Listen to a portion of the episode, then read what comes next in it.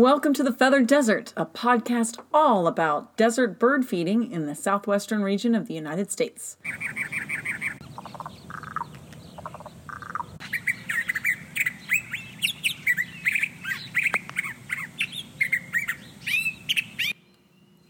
Welcome to the Feathered Desert. Today we're talking about laws that protect birds. We'll look at federal laws and state regulations, and then we'll discuss some controversial bird feeding bans that affect our local valley area. And Cheryl's going to start us off with one of the most important bird laws. Yes. The Migratory Bird Treaty Act of ni- 1918. Most people don't even know that there are federal laws protecting birds in this country. The Migratory Bird Treaty Act is such a law and it applies to the entire United States. Every state must abide by this law. You go. Migratory Bird Treaty Act. Yes. I know that seems redundant to say, but it never hurts to repeat something important. What exactly is the Migratory Bird Treaty Act?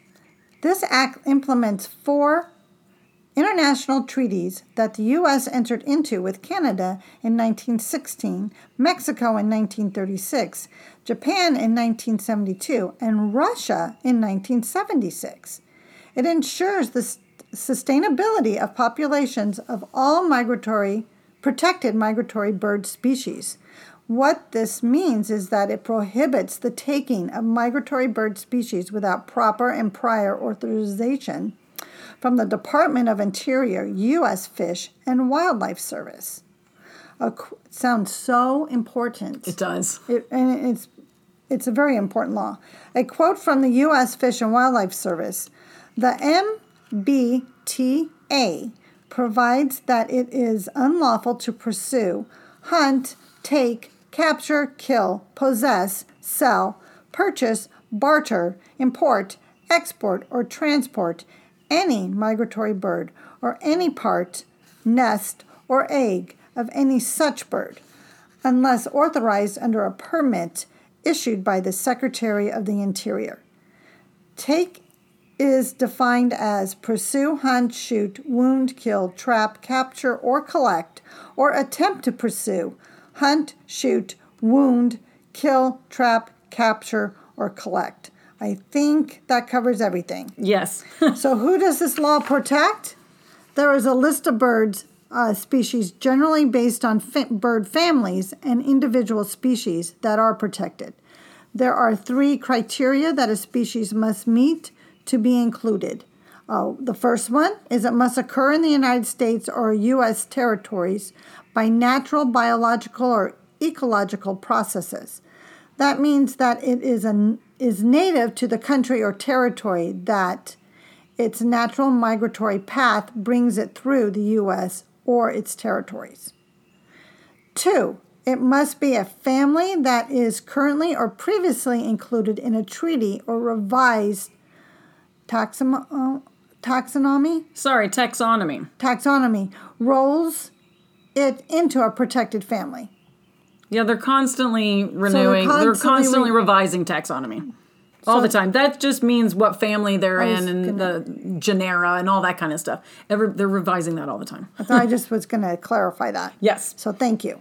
And number three, new evidence has arisen that proves the bird species or family is native to the U.S. and U.S. territories. So, like Kiersten said with number two, um, when you were clarifying that. They're constantly revising it and changing it. Yes. In a nutshell, it protects any bird that is or was found here without the help of human transport. For example, the Inca dove is native to the southwest United States, so they are protected, whereas the rock dove, aka pigeons, are not native to this country and are not protected by this law.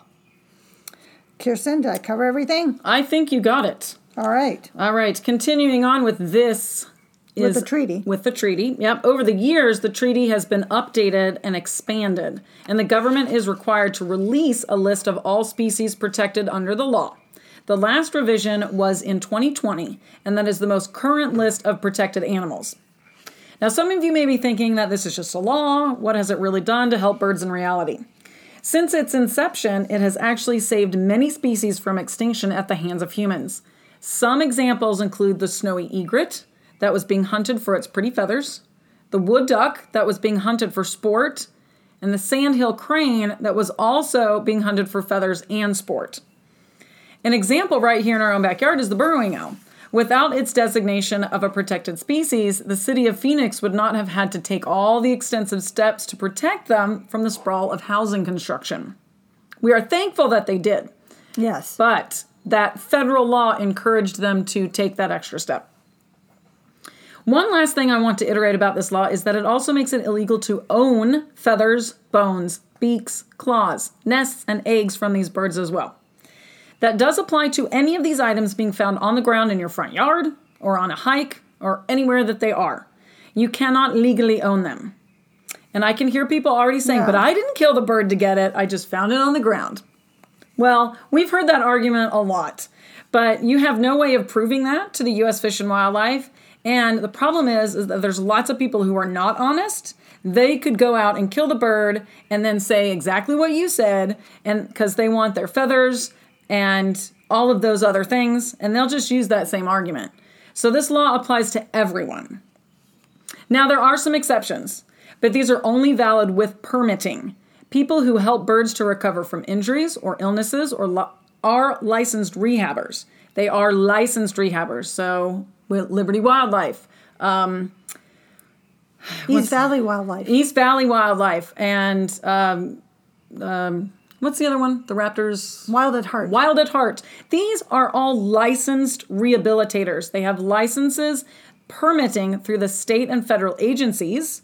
And this is after they've taken hours and hours of classes and as working with an apprentice.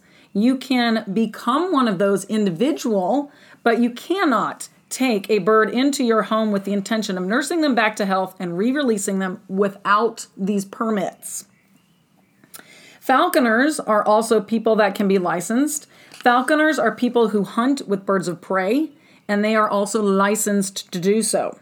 You cannot house raptors without permission from U.S. Fish and Wildlife, and only after working with a licensed falconer for years. Generally, apprenticeships last five years. You will also have to have visits from inspectors to determine if the housing that you're providing meets the regulations. And those regulations are strict. You can't just put them in a little dog crate with some water and say, here we go. You know, it has lots and lots of different uh, restrictions on their housing.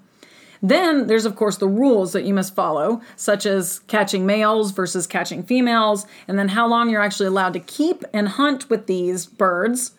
And all of this is to protect the s- sustainability of the species. I find that so interesting that um, falconers can, they have a limited time that they can use the bird, and then they have to be able to treat the bird in a way that it can be released and live on its own. Yep, exactly. And that's why you have to work with a, a um, as an apprentice for so long because you have to learn how to. The bird has to know that it's a bird, that it's not a person. It's not relying on you for food. So when you're hunting with it, that bird is hunting for its own food. So that when you release it again, it knows how to hunt and it'll be able to teach its babies how to hunt and all that kind of stuff.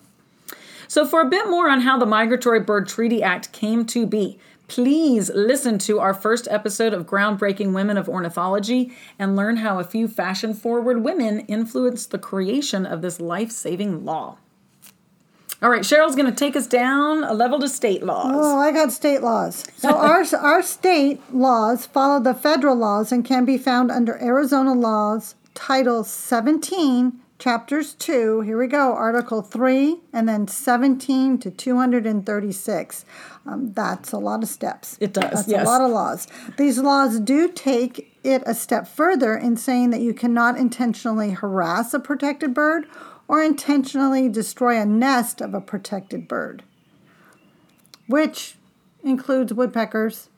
Yes, it includes lots of birds that a lot of people are um, annoyed with. Yeah. But actually, I, for, I kind of forgot to put this one in here. There was actually a couple of years ago, um, ADOT, so Arizona Department of Transportation, got a question from someone who was out jogging near the 101. And in this particular area, they have the um, cliff swallows go up and they build their nest right under the 101. They happened to be jogging by and they wrote in to ADOT and said, Hey, what happened to all these nests? And they're like, oh, we knew we needed to tell the public about this. So they put it in their blog. And they said these birds are protected. And when they are actively nesting in there, we will we do everything we can to protect them and leave them alone until um, the babies fledge and everybody's out. But when they're not in the nests, since these are migratory birds and only stay with us during spring and summer, they take the nests down to encourage them not to re-nest again in that same spot because you we're Probably always not, yeah. we're always doing construction on the 101 and they have a biologist who actually works for ADOT and they go out and they check everything and if there's going to be some sort of construction done in that area they pre-check and they say are there nests there? If the nests have not been built completely or they have not had eggs laid in them they will knock them down to encourage the birds to go somewhere else so they are definitely being responsible. They're following all the laws to protect them. And just like this one, you cannot intentionally harass them. But what they're doing is they're knocking down the nests before they're used and Yeah. encouraging them not to rebuild in that area, which is an okay thing to do. Anyway, sorry to interrupt. That's all right. The other state laws involving birds are mainly based around hunting. Um, there is a specific hunting season for birds that are protected under the Migratory Bird Treaty Act, and you must have a hunting license to hunt during this season. Arizona Game and Fish is in charge of distributing these permits. The regulations for each year can change because they are always assessing the population size of a species approved for hunting. Each season has a maximum bag number for how many individuals you can kill, and they have strict regulations about hunting outside um, specified uh, seasons. So I know we have dove hunting, Yep. both mourning dove and uh, white winged dove in particular because it's migratory, Yes.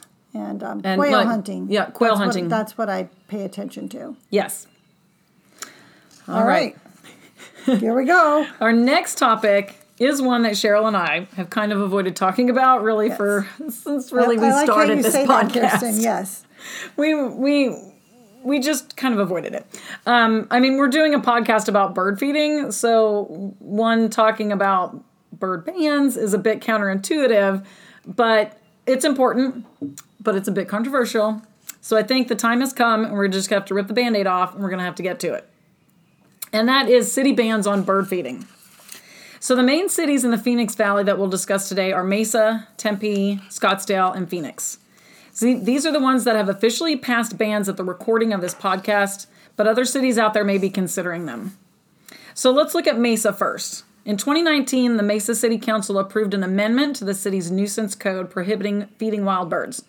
Many customers of the Wild Birds Unlimited store in Mesa that sells products specifically to feed wild birds were pretty concerned.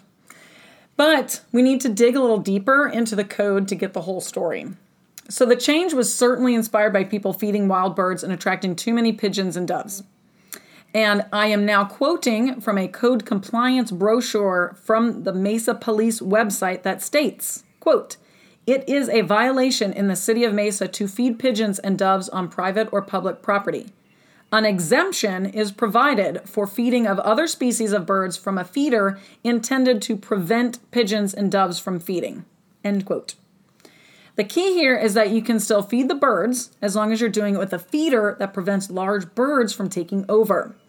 And you can get just the right feeder and the correct food that will cut down on the number of larger birds, such as pigeons and doves, that you're attracting.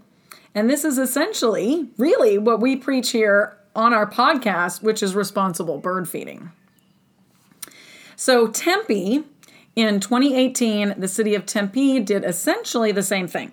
Their ordinance was aimed at reining in people who were putting out large amounts of bird seed and attracting flocks of pigeons and doves. Some feared that they wouldn't be able to put out bird feeders anymore, but Councilman Kolby Granville was quoted by the AZ Central as saying, We're not talking about a bird feeder, we're talking about a bag of food a week. All right. Cheryl's going to take us on into Phoenix. All right. So let's talk about Phoenix. In the Phoenix City Code section 8 to 7.2, it states that feeding pigeons is prohibited. It states it is unlawful for any person to feed pigeons within the city. The pro the prohibition does not prohibit the feeding of other birds using practices or devices designed to prevent pigeons from obtaining food. Once again, the city is trying to cut down on larger birds like pigeons and doves coming in droves to food, but is not opposed to smaller birds coming to appropriate feeders. Scottsdale. Now, Scottsdale's ban is a bit different. In 2014, the city of Scottsdale banned the feeding of ducks and other birds at public parks. It seems that people were bringing loaves, whole loaves of bread, oh my goodness, sometimes garbage bagfuls of stale bread to the park and dumping them on pathways or in ponds. Well, that's not bad. That's not good. I mean, No, it's not good at all. no. I think Kiersten and I would both be are both on board with this ban since bread is terrible food for ducks. It only feeds catfish if you drop it in the water. Yeah. Um, birds and any wildlife. It has no nutrition in it, and it is not a natural food for them to eat, and it makes them fat. Yeah, among other things, exactly. and gives them runny poo. Yeah. and it's not good for us either. It's not, no. So we shouldn't be eating a loaf of bread. no, We shouldn't be eating a whole loaf of bread either. So the, when you break it down like this, you did a very good job, Kiersten. Because when you break it down like this, it's not scary, It's not scary at all. and it's exactly what we would like our um, bird feeding enthusiasts to do Absolutely. and participate in is responsible bird feeding. Absolutely. And I think we can both admit, really, that we're kind of on board with all these bans because they actually help protect our birds by limiting the amount of food that is available, which cuts down on the number of birds in one place at one time, which decreases the likelihood of spreading disease. So, and it also encourages people to use hanging feeders and not ground feed, which is another way to cut down on spreading disease. So, laws from federal to state to city or county, they're not terribly scary and they're all here to help us protect our birds and to protect ourselves as well. Right, right.